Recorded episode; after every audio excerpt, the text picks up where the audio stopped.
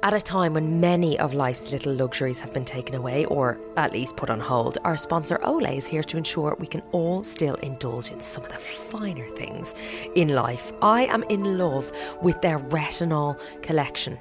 I have tried all the creams, lads, and I mean all of them, and this makes my skin feel incredible. Really glowy, really strong, really bright, which in winter is a tricksy old thing. With Olay, I can face anything. Seriously, anything. And there's a lot going on, let's be honest. Queuing for bread in the mist, alpaca socks, and being spooned by a tree. You should try it. There are a million things I'm thankful for today, but what is my guest thankful for? To be able to be part of making eating disorder culture and its toxicity mainstream is something that I feel very relieved for. Yeah. It's been very freeing to now like almost never have a conversation with a woman without her bringing up to me. Yeah. I'm Angela Scanlon, and welcome to Thanks a Million, where we explore our guests' personal gratitude lists to find out the things that have shaped their lives. Jameela Jamil has recently been named one of Vogue's Women of the Year, taking home the Global Disruptor Award. I can't think of a better title for this woman. I feel like she should have that on her tombstone if she's, you know, that way inclined. Which I'm not sure she is, to be fair. Many of you will know Jameela has gone from TV and radio presenter in the UK to Hollywood actress in the hit series The Good Place, as well as becoming an activist known for saying it how it is. She is the founder of the I Weigh movement, which challenges society's definition of worth through weight, helping people all over the world to see themselves as more than just a number on a set of scales. The podcast I Weigh with Jameela launched this year. I would thoroughly recommend listening to it. It is mind blowing it's opening, it's moving, and it's funny. Actually, what are you doing listening to this? You should probably go over there. Don't, asshole. But Jameela, she's even been invited to address Congress about weight stigma and mental health. So, Global Disruptor seems like a very worthy award. I have been loving the simplicity of your thanks a millions at the moment. A Christmas tree, health, the sun, my hairdresser, Leo the dog, Cork County Council, niche, my family and I waking up for another day, swimming in the sea, my dad coming out of hospital, blue skies, Keep them coming. I love them. Hashtag thanks a million trio. In this episode, we chat about the uselessness of celebrities and the real heroes that have come out of this mad, mad year. Shifts in perspective and conversations. We talk about loneliness, about perfectionism, about shamelessness. I discover the wonders of EMDR therapy, and Jameela speaks really honestly about the emotional impact of that feud with Piers Morgan. Before we start, we do discuss some darker issues, so you might want to check the show notes before if you are in any way concerned. The language is also a little punchy, just an FYI. So, welcome, Jameela Jamil. I am so happy to have pinned you down, metaphorically speaking, for a chin wag. Um, how's life? Life is fine. And I think that that is the gold standard for this year. Honestly, if everything's just fine, then I feel as though, you know, we're Yeah. all winning. Um, yeah, it's stressful. It's been a stressful, odd, anxious year, but also a year where I feel as though if you are incredibly lucky, you have a moment to A, deal with all the shit that you hadn't dealt with before because all of the chaos has stopped and the world has come to a standstill. Yeah. So I've been able to do a bit of sort of self reflection, self investigation, Ange. Um, But also, you know, I think our value systems have shifted, and I find that quite exciting.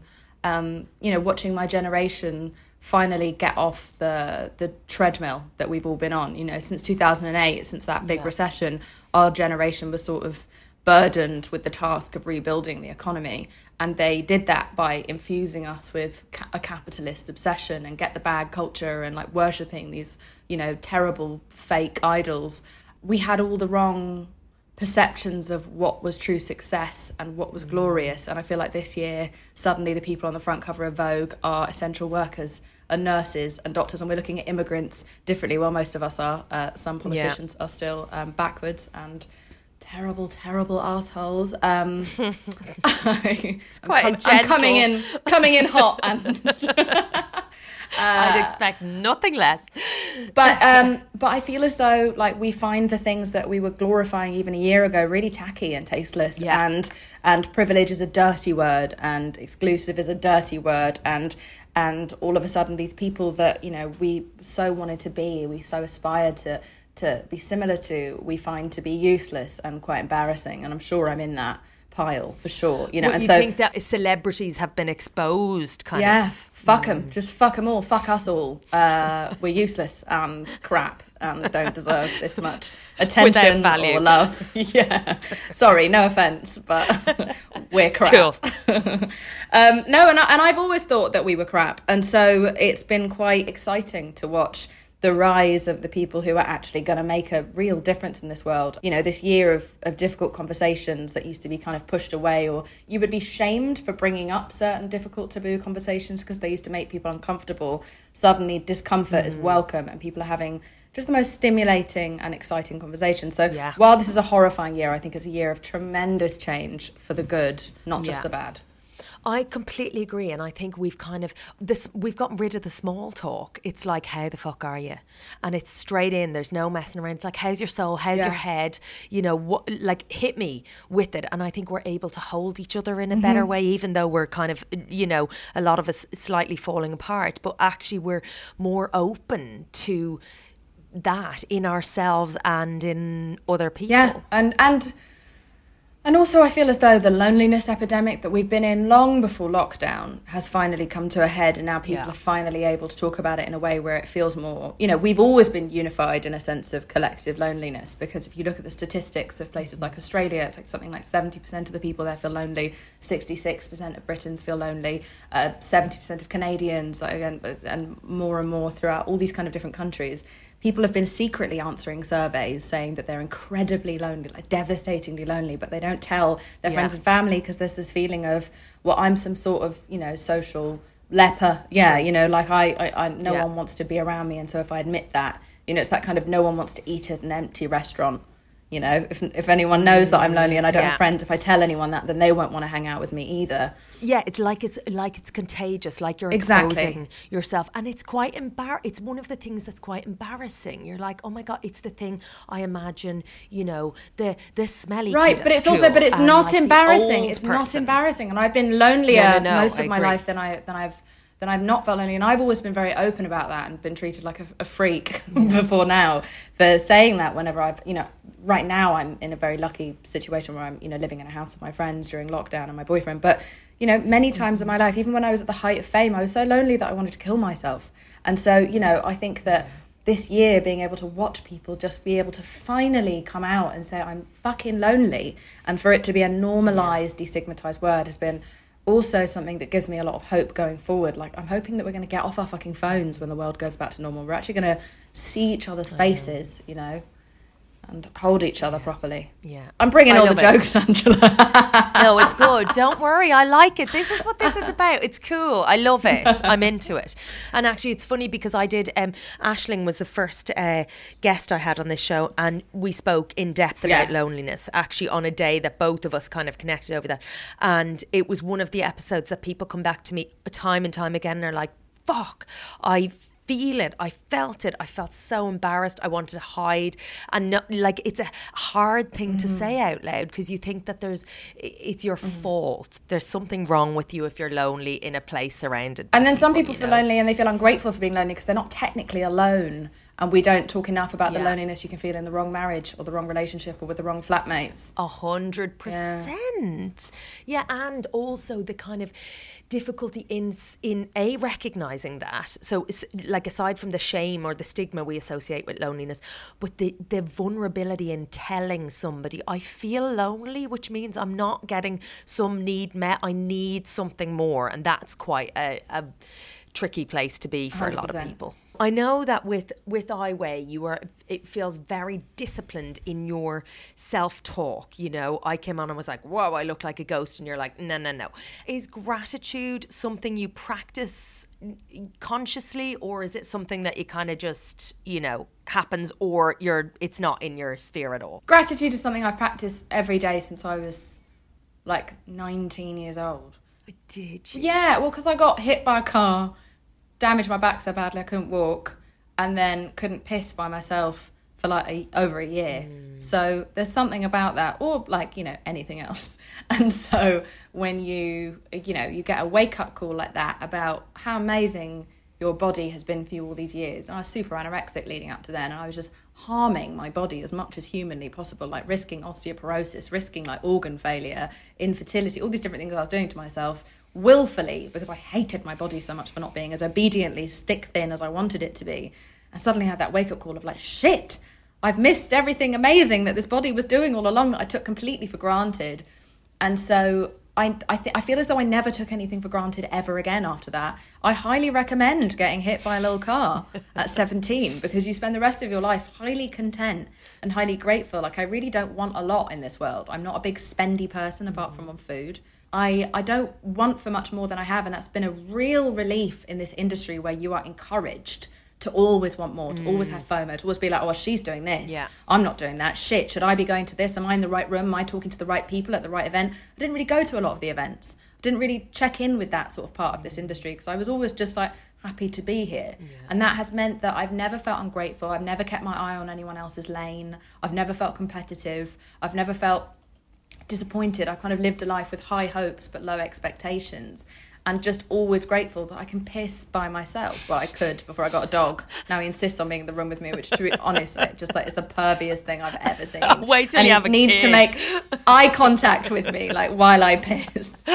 That is I can't imagine. at its best. and also, try having a shower where your daughter examines your foof and is like, wow, that looks a bit different to mine. that is violation, but also a bit cute. Um, yeah. It's interesting because I, having had a kid, it wasn't an accident, but it had a similar effect on me in terms of my relationship with my body.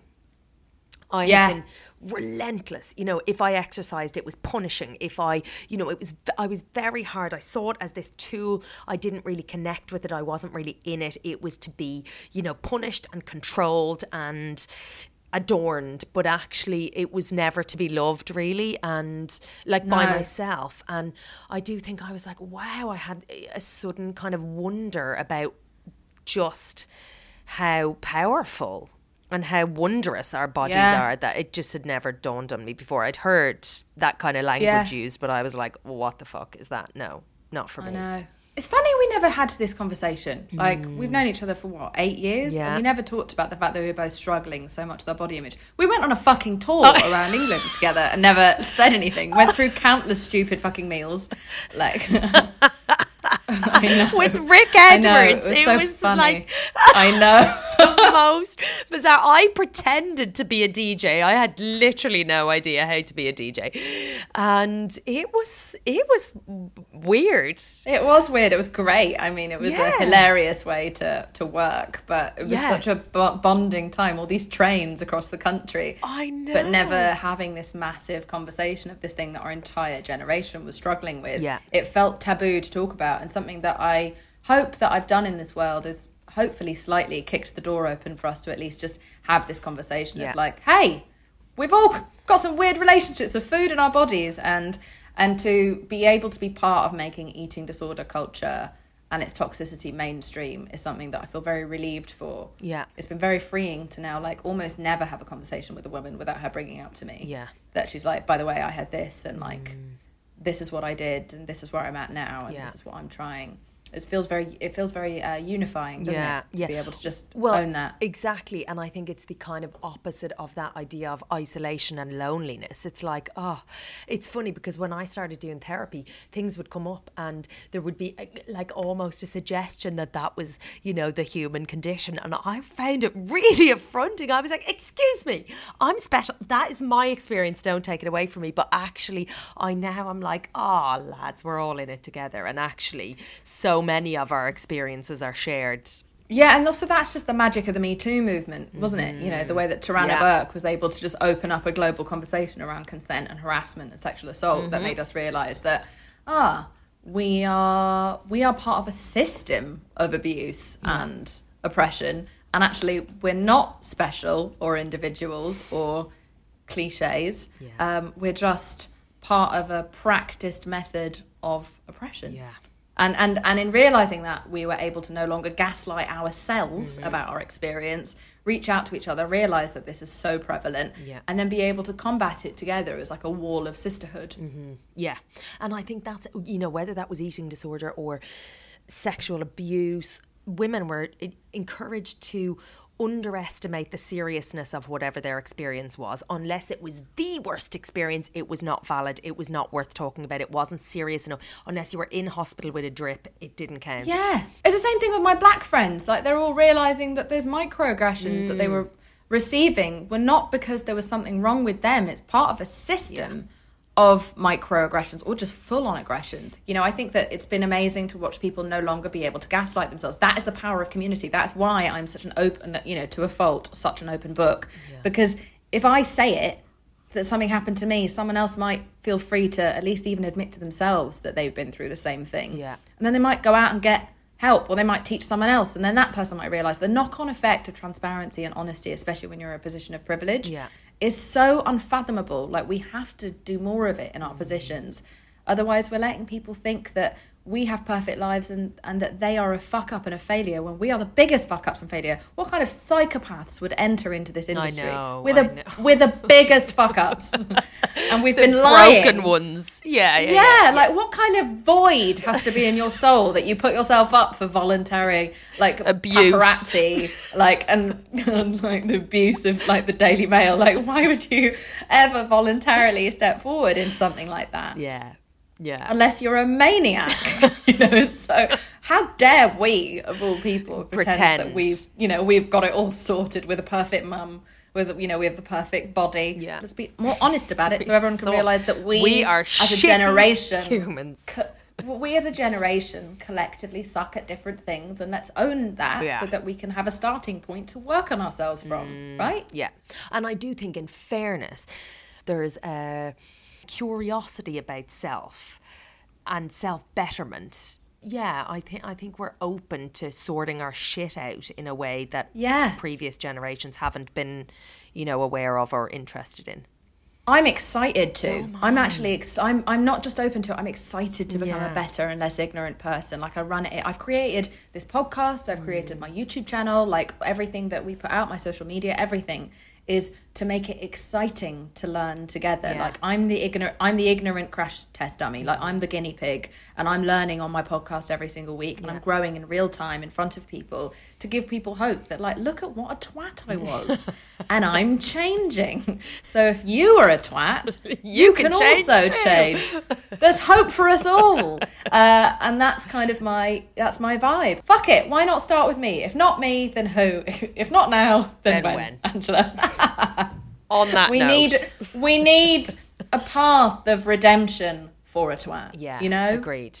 we need to make redemption cool again. If you haven't done irrevocable harm, like not everyone deserves redemption. Yeah, no, not everyone does, but we do. Yeah, I do. I don't feel as though I have committed irrevocable harm, and I don't think I don't think there's any amount of annoying you can be that is like a criminal offence. No. Although I'm probably on thin ice, but No, I think you're wonderful. thanks, mate.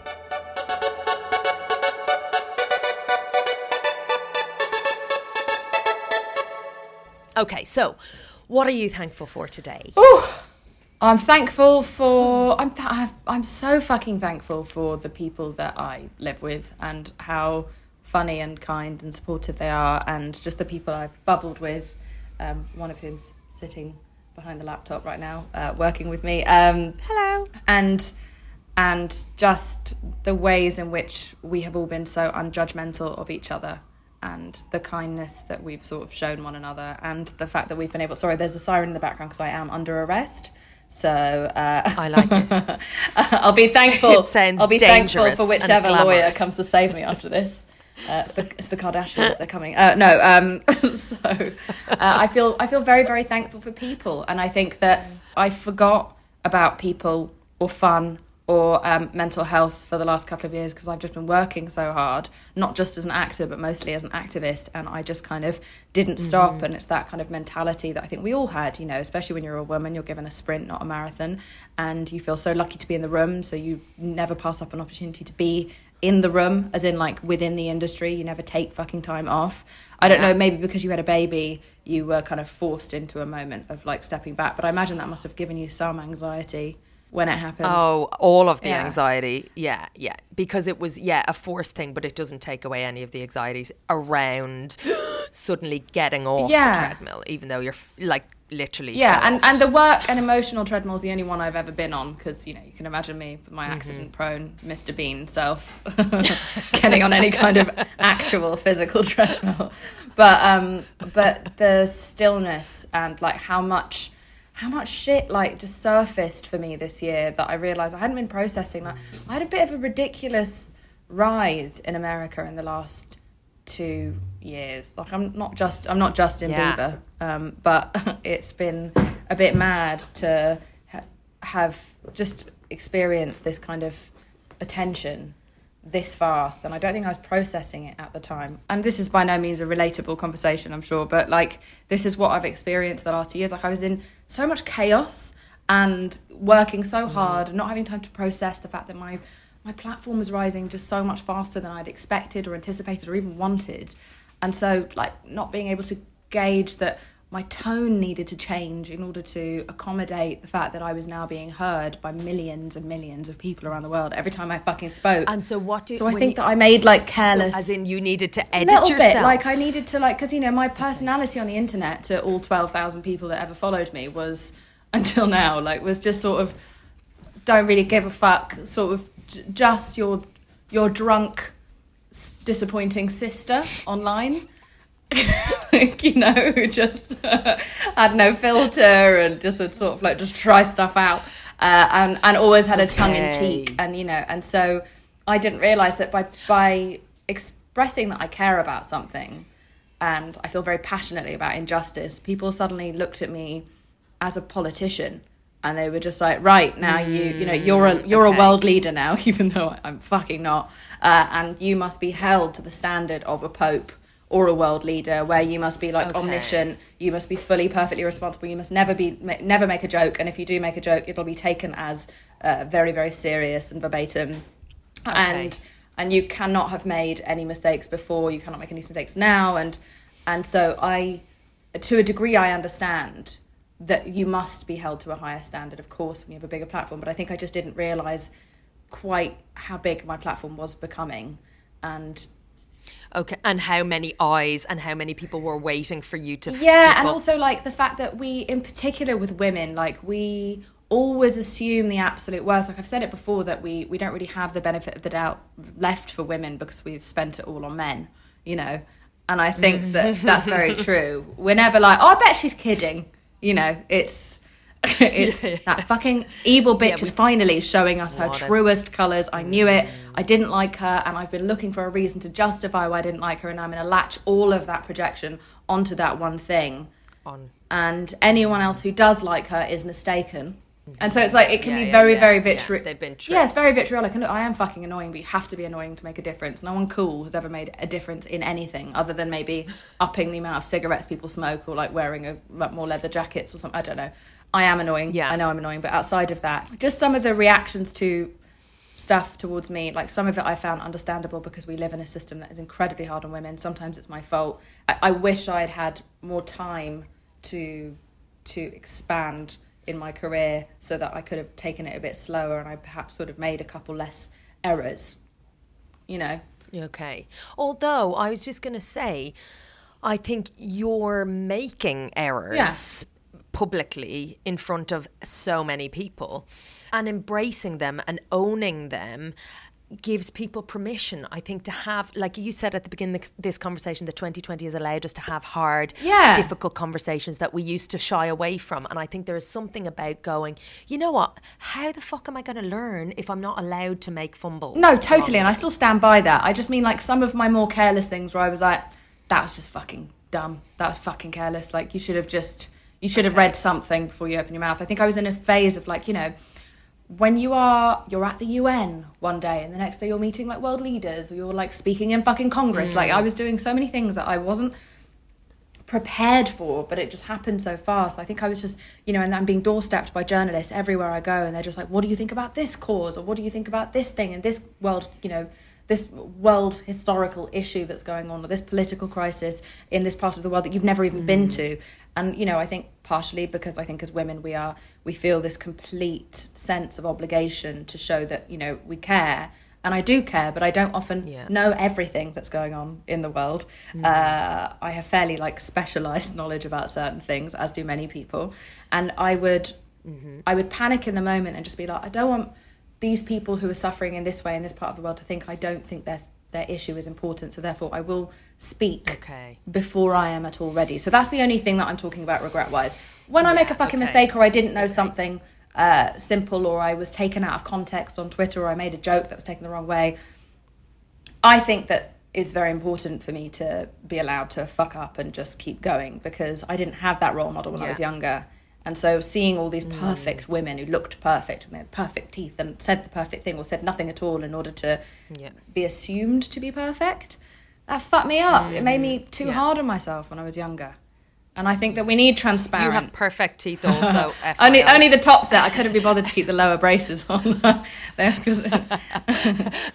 But teeth aside, I do think it's important that people go, yeah, you you you you get we let men do it all the time. Like men go and like beat their girlfriend up, and then come back two years later in GQ, and they're like, Win a they're like, well, I went to yeah, rehab and I realised I got slapped by my dad one time, and that's why I became violent, and so this Yeah. is why I should still be allowed to have a career. And they just keep going, and women just sort Mm. of never a never get that redemption they- arc, and so because there is no redemption arc, or they or shrink, they shrink themselves. They and they go, it's dangerous shouting, so I'm going to sit in here. not even dangerous shouting. Like we're not just talking about outspoken women. It can honestly be honestly just be a woman who stood up because she was so beautiful or because she won so many Oscars or something. Yeah. You know, a lot of the women that we've Yeah, okay. systemically like shamed into silence. Like Jennifer Lawrence was just talking about it recently that she just fucked off for two years because the internet started to turn on her in this really vitriolic way, and she was like, "I read the room and realized I need to Mm-hmm. go away." And it's just like, oh, how sad. You were just doing too well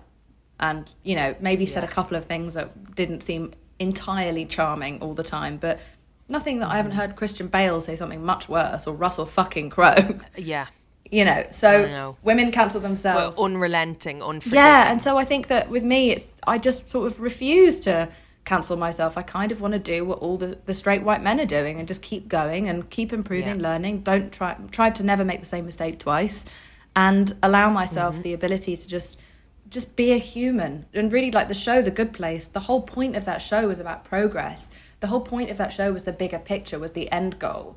And it was all about just Yeah. trying to be better tomorrow than you were today. And i think that is the only realistic and sustainable goal any of us can keep up this perfection culture that has infused our generation first of all with our aesthetic. You know you must be photoshop mm-hmm. perfect no pores no wrinkles no like no stretch marks.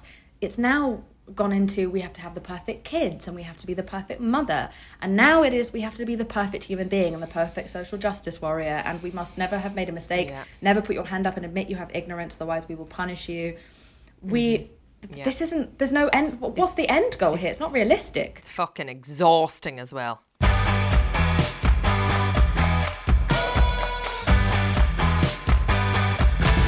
Okay, the thank fuck for this. i think um thank fuck for my shamelessness angela No, okay. thank fuck for my ability to just check my ego at the door and just keep going and to maintain perspective because I had such a difficult, shitty childhood. And the one thing that's great about a difficult, really shitty childhood is that it gifts you with perspective to recognize when it actually is or isn't the end of the world. Hmm. And so that has helped me survive this stupid fucking industry and stupid fucking social media and and and realize that you know I think human beings aren't always amazing and I mean this on a kind of you know anthropological level at recognizing what is and isn't real danger like actual danger Yeah, okay. and you know they they talk about the fact that we have the same stress reaction to a tiger as we do to being piled onto online Yeah. we haven't really evolved for this like absurd rise in technology and I kind of am still able to maintain that sense of I am safe, mm. even when it feels like I'm not, even when I'm being pushed right to the edge. I was so fucking abused and like neglected and rejected as a child that I'm kind of almost like lab built to be an activist. I'm like the Terminator. I just sort of keep going. I keep coming back because I and it it really is truly like just being able to recycle all of that pain and rejection and be able to turn it into a kind of armor maintains my focus Mm. is is one of my favorite things about myself. And I know that's very un-British of me to say anything like that, but I am proud of myself for my ability to withstand extreme stress Mm-hmm. and my ability to see failure as cool because it means that I was willing to try when success wasn't guaranteed. And I think that that is something that I've grown to like about myself, even though I can be quite cringe sometimes. And where did ha, where did that come from? Do you think that kind of like almost appetite for trying things and that and the, like a, quite a fearless ability to throw yourself into things? Well, I think firstly, I never expect to be liked because I was so disliked as a kid. So because I'm not really But looking for that, this by, isn't my disliked by who as a kid? like other girls, Okay. like other kids at school. Because I was a fucking little weirdo, and and that doesn't mean I deserve to be bullied, but I was just I was a little weirdo. I'm still a little weirdo, and I have great, amazing, wonderful friends, and like a big group of people that I absolutely adore who accept me and all of my weirdness. But I think growing up without thinking that you're ever going to be accepted means that you never crave it when you're older. Okay. I don't crave it at all. I don't like I don't look at fame as a popularity contest. I don't look at activism as a popularity contest. Uh, you know, Georgia O'Keeffe talks about the fact that for her compliments and criticisms go down the same drain. And I think that that's really powerful. Yeah. And that's exactly how I feel. Like I don't take compliments to heart. I also, you know, I take criticism not to heart, but it kind of goes through my brain and I'm like, is that a correct calculation? Should I fix something? Mm-hmm. But outside of that, I don't know. I think I think honestly, school set me up for that. And then also, eight years ago, I've spoken about this before, but I tried to kill myself, and that was a clear kind of moment of, oh, I don't value my life at all, and therefore I have nothing to lose. And there's something incredibly dangerous about people who have nothing to lose. I went through a further phase of fearlessness of just like fuck it, like I I'm just gonna try everything I can to get out of this state of numbness and repressed rage. I'm going to throw myself into whatever I feel like. I'm going to take all of the risks. I'm not going to listen to anyone else's fear mongering. And I'm just going to fucking see where life goes because I've been at this point where nothing else really matters. And so there's a kind of odd freedom that came from that. I would never recommend that Like mind a state to anyone. reckless kind of fuck it. Yeah. Yeah, and I think that shows sometimes in my social media. Um, And uh, sorry, I'm I say to reckless become- actually with as a as a compliment. I think sometimes the the best things are born out of that kind of like literally jump off a cliff. Like here we go, nothing to lose. yeah, look at my career. It's been one giant fuck it bucket. You know, I was on TV, didn't like being on TV because everyone was telling me I was dumb and good looking and therefore I should only wear fashionable clothes and never try and be funny. So I was like, well, fuck this. I'm going to go where no one can see me. I'll go on the radio. Uh, and then after the radio, I was like, well, now I'm, I'm, you know, I want more. I want to try something new. I want to go and be a writer. I don't even want to be famous anymore. I want to be a writer and just a DJ. So I moved to America to go and do that. Accidentally end up on a, you know, in a in a massive quite a sitcom show. that turns out to be like a global hit, which I didn't expect. But the point is, is and then like now I'm moving on and writing my first book and like producing my own content and like trying out this completely started my own company. Mm-hmm. I just keep going from risk to risk to risk to risk, where failure is often like almost guaranteed uh, because of my lack of expertise. But I just keep going for it because I'm like, man, women in particular have really been just shoved into these tiny like not even boxes like coffins where we're told right what you are right now is who you're going to be for the rest of your life and these are your parameters and you have Yeah. to stick within them and if you t- try and step outside of them then you're oliver twist like more you want more it's like yeah I fucking want more i don't know who i am yet and i know i'm almost 35 but i'm changing year to year and so are you mm-hmm. so is every woman listening so is every person listening to this podcast right we're now. allowed to change our minds. We're allowed to want more. We're allowed to yeah. You're allowed to grow. You're allowed to figure out that there's shit about you that you don't even know about yourself yet. And you don't even know what you're good at because we've been told since school to like pick a subject, pick a lane, and stay in it forever, which I think is so fucking toxic. You don't know fuck all when Do you're you 18. remember being told by a career guidance teacher what you should be? Yeah, what were you told that you should be? I was told I should be a nurse because I'm good with people. I was told I should be a doctor Yeah. because I'm Indian, so pretty cool. we would have worked together on the same ward. Wow, an Irish nurse and an Indian doctor. Boom. Yeah. I'd watch that sitcom. Oh my goodness. Okay. You know, it's like even in love, Ted Danson met Mary Steenburgen and his wife at 50. Hmm. He met the love of his life at 50 after having already gone through a massive divorce, like with kids. It's not over till you're fucking dead in the ground. And we're told it's over when we're like 19. Yeah, it's too late. You've made your call. You've picked your course. That's it. Yeah. Yeah. Yeah. Like, I want to leave TV when I'm 40 entirely and become uh, an EMDR therapist. And I might well fucking do that. I might just go away and just become a, a therapist. Oh, you told me and just about do that. EMDR before. So this is like Yeah. the rapid eye movement thing. Yeah, Yeah. and it's amazing with trauma. It's one of the only kind of like proven fast tracks to getting rid of PTSD. It's why I'm able to talk about the shit that I went through when I was younger Okay. in such a desensitized way, which I think sometimes makes people think I'm either a sociopath or I must be a pathological liar. But it's just, I'm just so numb to all of it because I've been detached. It detaches your memory uh, from the feeling. So you don't get that surge of the fight Not or flight, really. The like, yeah, um, physical Yeah. trauma in your body. I don't get emotional at all. It feels as though I'm talking about something that happened to someone else. Okay. And it's such a blessing that EMDR is free in the United Kingdom. Yeah. I feel so sorry for Americans who just like Can't access it. sell their house and car just to get. But I still think it's quite healthcare. niche, and people don't necessarily think of it as as a therapy to explore. And also, I think, and I have a friend who recently went to uh, the NHS and said, "I'd really like to do therapy," and they're like, "Are you suicidal?" And he said, "No," and they said, Yeah. mm, there's kind of nothing we can do for you. You're going to need to go private. So it's kind of sometimes it's though that intersection where you go and you're open to something and you're told, nah, not for you, not today. Also, a lot of people just don't know about it. You know, Don't know and it is it. mainstream science. It's not like shove a crystal up your vag and wish Which, for the best. Like P.S. it's- I'm open to. yeah, no disrespect to crystals up the vag. Like, I'll have them Um, all.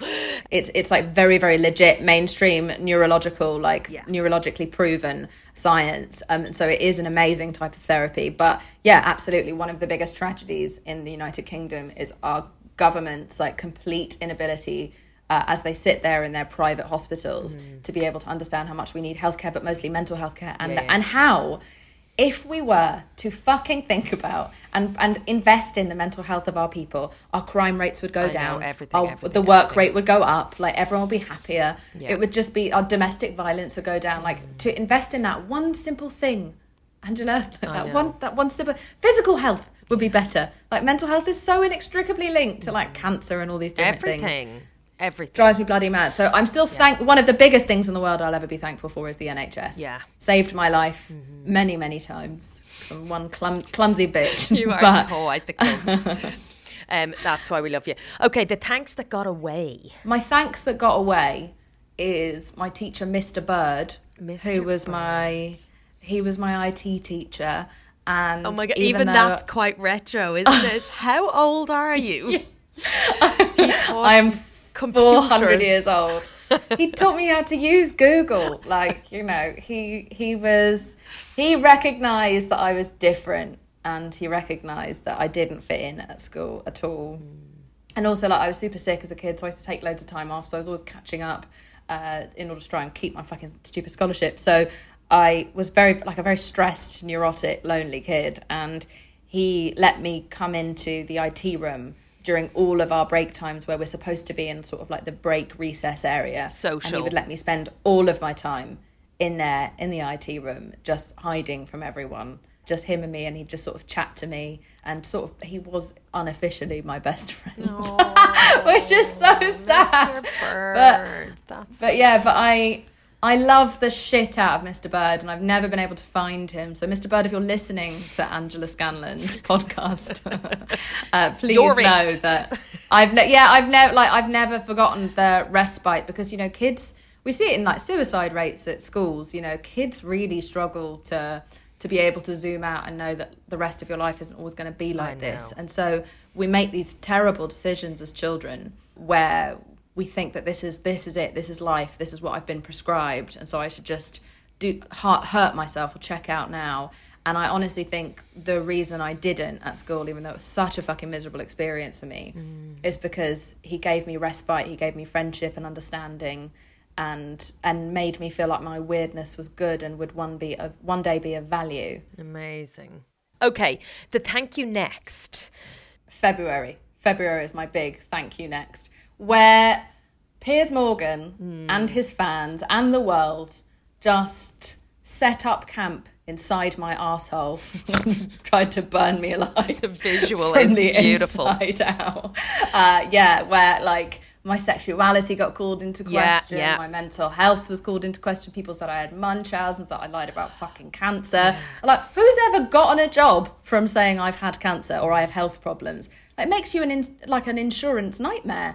No one would ever lie about having health problems that make you significantly less hireable. And I'm already a brown fucking woman who isn't stick thin. Like, what what kind of luxury do I think I have? Like, what money do people think you make when you say I'm a bit ill? You know, illness isn't considered a sexy thing yet no. in the world. No, like that woman who started that whole rumor about me. What a miserable, evil bastard she is. No one trusts someone in my position I haven't always been perfect, so people are just kind of holding those like previous mistakes from 10 years ago against me because they don't believe in growth. And I honestly think that if you don't believe in the growth of another person, it means fundamentally you don't yeah. believe in your own growth. So we should all check in mm-hmm, with that belief sure. system but that happened and then like Piers like publishing messages private messages between him and caroline that framed me as somehow responsible for her death when i was nothing to do with it. Like she and i were on good terms. We had one disagreement a year before she died about love island needing some more diversity which wasn't even directed at her. Mm-hmm. it was directed at the show. I didn't hold her responsible for that. She's a fucking host and also i loved her. Yeah. we were friends and i got held responsible by the entire media for her death which i had nothing to do with they were responsible. They needed a scapegoat to quickly divert attention because their responsi- lack of responsibility was being called into question and their bullying. And what they did is they bullied me. And I sent, like, I've had 10 months of people calling me a murderer in my DMs for something that, I mean, no one even read the full article. Yeah. Like, so people just read a headline and, and had someone to go and, like, project all of this venom onto. And it's been me. I genuinely considered suicide in February. Wow uh, because of Piers Morgan and that woman. Uh, I think her name is I can't remember her name, but um, like the the two of them, what they constructed against me, and like how the world responded, how much people enjoyed it, like a sport, just made me think, God, this world is a bit too ugly for me. I think, like how much we want to destroy someone who's clearly just trying to help. Yeah. She's clearly not trying to hurt anyone. She's clearly just trying to help some people. She might not be perfectly educated or perfect, but I was like, ugh this is disgusting. I don't want to bring kids into this world. Like, I don't want to be here. Yeah. People are ugly. But I managed to come through the other side of it thanks How to Klonopin. Okay. it's a very strong anti-anxiety drug, okay. uh, which I took for like three months afterwards. And due to my incredible friends and uh, my boyfriend and my little dog pulling me through that and reminding me that there is actually beauty and hope in the world. Mm. And now I've come through it, I'm fucking thrilled it happened. Because, Angela, if they thought I was annoying and pissed before, they have no idea. Like, they killed me in February, and now I'm back from the fucking dead to haunt them. Because now, this, this one thing that I had not been through or witnessed was being on the inside of a machine mm. where we build her up, we build her up, we build her up, and then we rip her down with smears and lies I, I've seen it happen. I knew it happened. I saw it happen to Meghan Markle, like right in front of my eyes. I saw it happen to Taylor Swift. I saw it happen to Anne Hathaway, to Jennifer Lawrence, like mm-hmm. to Greta Thunberg. Like I've, I've seen it happen to Princess Diana, for Christ's sake.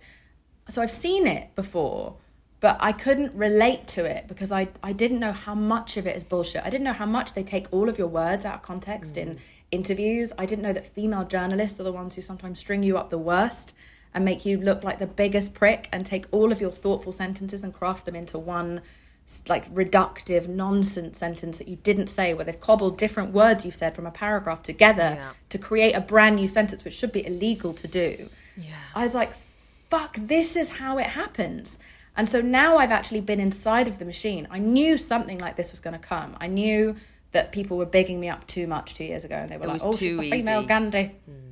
I didn't know it was a deliberate system. Okay. When everyone was like, "Oh, she's so amazing, she's so amazing," I I knew that them hyperbolizing and going over the top, bigging me up, was going to backfire. So you think it's an actual um It's a deliberate Yes, it is the most deliberate system in the world. And when you actually go back and you look, Keira Knightley, or like just any of these people, you look back what they do. So they exaggerate how great you are. They're like, she's the most beautiful woman. She's the smartest woman. She's an intellectual. She's the greatest actress alive. So they will they will hyperbolize you to the point where people start to think that you believe those things Yeah. about yourself. People start to then think, oh, she's a bit stuck up. She's not disagreeing every time that's said about her. She's not speaking out against that. She thinks she she's must. I bet. I bet this is this has probably gone to her head. Her smile looks a bit smug in this picture. We can suddenly like personify a smile, and then we and then we start seeing her like overexposed everywhere. Right, whether or not she's actually put herself out there, we see her across every single news outlet all the Yeah, time. So we think in our heads because we don't know how PR works. Oh, she must be putting this stuff out to the press herself. She's she must be sending her She's tweets. like- Yeah, Yeah. this thirsty bitch who thinks she's the greatest thing in the world, who's smiling all smug, like is bombarding us with her fucking opinions or with her stupid fucking face. So we start to get sick of her. Yeah. That's a very clever tactic because what happens is that then the media is primed to be able to strike her and no one's going to interfere. people are like, question "Oh, it because it- they're it already cool." like fatigued. They're just like, yeah, you know what? Actually, it's, it's nice to see her taken down a little bit. actually because she's gotten a bit too big for her boots. We never ask to be put on that pedestal. We have no control over the narrative around us. Mm. We have no control over how much we're written about. I don't send my shit out to be on the front cover. Every time I have a mild disagreement in my comment section, I'm not asking for that to be headline news. Mm-hmm. And and so the narrative goes from speaking too nicely about you to suddenly hyperbolizing everything wrong that you do. Then comes the one thing that I didn't know was going to happen, which is the lies and the smear campaign.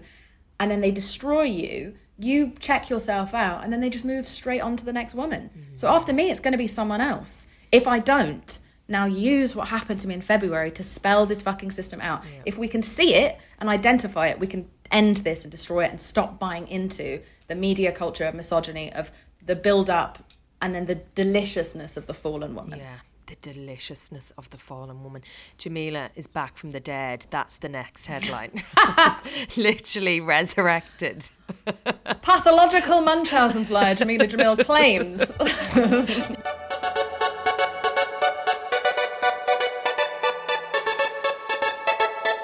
What is the gift that you are most grateful for? You can get hideously frivolous here if you like, or you can be deep if you want. It is my dog. My dog was a present from my manager who watched the world eat me alive and knew that I was sad and I needed something pure in my life that didn't know about Twitter. Or Instagram.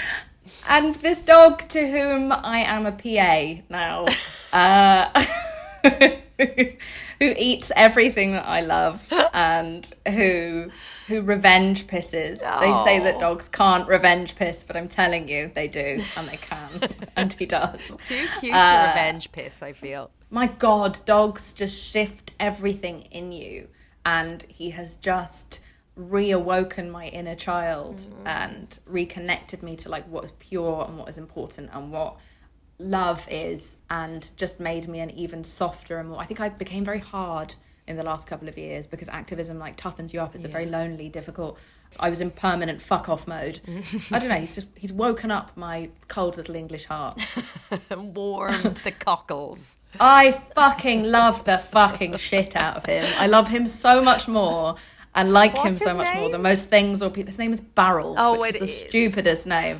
Because my friend is so posh that when I said I was going to call him Barry, because I think calling dogs things like Steve, Keith, Barry is just very funny. So I wanted to call him Barry 'cause Yeah. it's my favourite name. Yeah. And she was like, "Oh, is that short for Barreled?" Because of Harry and Harold. And I was like, "That's the dumbest name I've ever heard of." And so we we've given him that stupid name, and he looks like a professor, and he has the name of a professor, and he's just this sweet little toff running around America. Finally, the hashtag blessed moment. Yes, um, it was a specific actual good place moment. So obviously getting the good place was fucking insane, but it was almost too insane for me to even process. But also, presumably, you didn't realize you were like, "Cool show," but you didn't know what exact like how big it was going to be. Also I'd never seen myself act before, so I was like, right, it's going to be like Indian Romans, like Mike Schur's amazing new comedy. Like I didn't, you know, I didn't know what was going to happen. Um, the final moment we wrapped the end of season one, and it was this unbelievable finale. I'm, I'm walking out, and I'm just being very casual. I'm going like full Russell Brand mode of like, thanks, mate. That's great. Yeah, safe. I had a great time. Thanks, everyone. Thanks a million. Like, it's all right if you don't hire me back. You know, and just sort of all my sort of South London came out in me. And then as I started walking out through the lot of Universal and all these iconic like film sets and you know Back to the Future and Jurassic Park and you know I think Guys and Dolls and stuff around me, I realized it hit me what I'd just done. I was like, I've just wrapped an entire season of a fucking American sitcom with Ted fucking Danson in it. Mm. I grew up obsessed with him and now I'm acting opposite, like head to head with him in a I'm an actor now in Hollywood.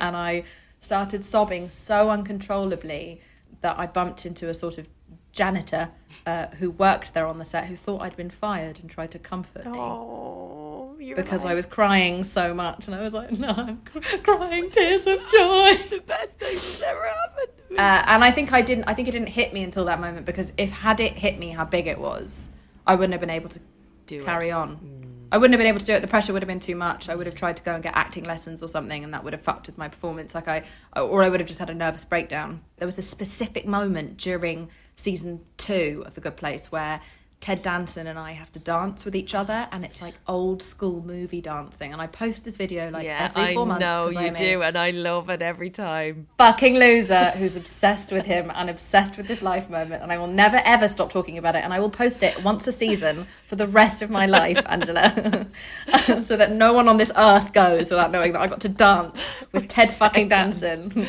yeah, Unforgettable was playing oh. by Nat King Cole, and it was two a.m. and we were all like giddy with exhaustion and heat stroke. And there were fairy lights all around the set at Universal, and they'd made it look so beautiful. And he was twirling me around, and I'd seen movie stars dance like this in my life, like in mm. in sort of singing in the rain and stuff. And I'd been like, oh, I'll never be able to dance like that. A, I'm also like five eleven, so no one's gonna ever be able to spin Twirl me around. yeah, and and I never thought I would be with an actual like old fashioned movie star who was just twirling me around and swinging me back and forth and pulling me in to let me go and I felt like a floating fucking angel. And it was the coolest moment of my fucking life and I will never ever ever forget it. Literally because I can't because I keep posting about it even though it was two years ago. I left set that day and I was like honestly I don't need anything else.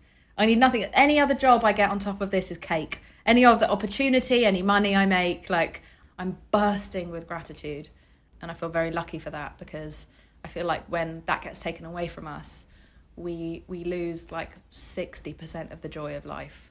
We're trained to never feel grateful. We're trained by capitalism to never feel grateful because unhappy people buy more shit. Mm-hmm. So if they keep us unhappy and dissatisfied and ungrateful, we'll continue to buy and rebuild their economy that we'll never benefit from. Look at this year. The the big banks didn't bail us out like the big companies that we've been spending all of our money on, mm-hmm. you know, in their fast fashion. Like, no, they didn't, they didn't bail us out. Like, they didn't help. So we built them up and they just collected. I, I hope that this year, if anything, has taught us gratitude, not just for our lungs to work, but also for for what we do have. Yeah, I love that. Thank you. So true. So, so true. It's funny because when I launched this podcast a couple of years ago, and then during lockdown, there was suddenly a, you know, it was deemed as a really fluffy kind of hippie thing. And now I have like grown men going, oh my God, my thanks a million trio, these are the things. The shift in perception, the ability to change your view of your life, how you feel about mm-hmm. your life, it's fucking remarkable. And that's my little crusade. I think it's great all of our all of our crusades if you can reach one person even you're yeah. doing something great. If you can make anyone in this world feel better about themselves if you can even make your fucking self feel better yeah. in this crisis of a generation well done. Yeah. Yeah more of that. Um, okay my love thank you. Thank you big thank you to Jameela. And as ever, if this has sparked some ideas about what you're thankful for, I'd love to hear about them. So please do drop me a line using the hashtag thanks trio to at Angela Scanlon via Instagram and Twitter. Jameela can be found on Instagram, Jameela Jamil official. And on Twitter under the same name. You can also check out I Weigh on those platforms too. And if you've been affected by any of the issues raised in this episode, remember there is always, always someone to talk or to text. The Samaritans can be reached on 116 123 and check out the show notes for details outside the UK and Ireland. We are releasing new episodes every week and you can subscribe via Apple Podcasts, Spotify, and Google Podcasts. And do go check out our other brilliant guests that we've had on this series. And one last thing if you're loving the show, please do write us a review and tell your friends. It's how we all find our favourite new podcasts and things. Oh, plus, did I tell you I have a newsletter? I know, what the fuck was I thinking? Anyway, it's lovely and it's out every Sunday. So, you know, it's in the show notes. Smell ya! Thanks also, by the way, to Louise Mason at Rethink Audio and to you, of course, the listeners. Thanks a million.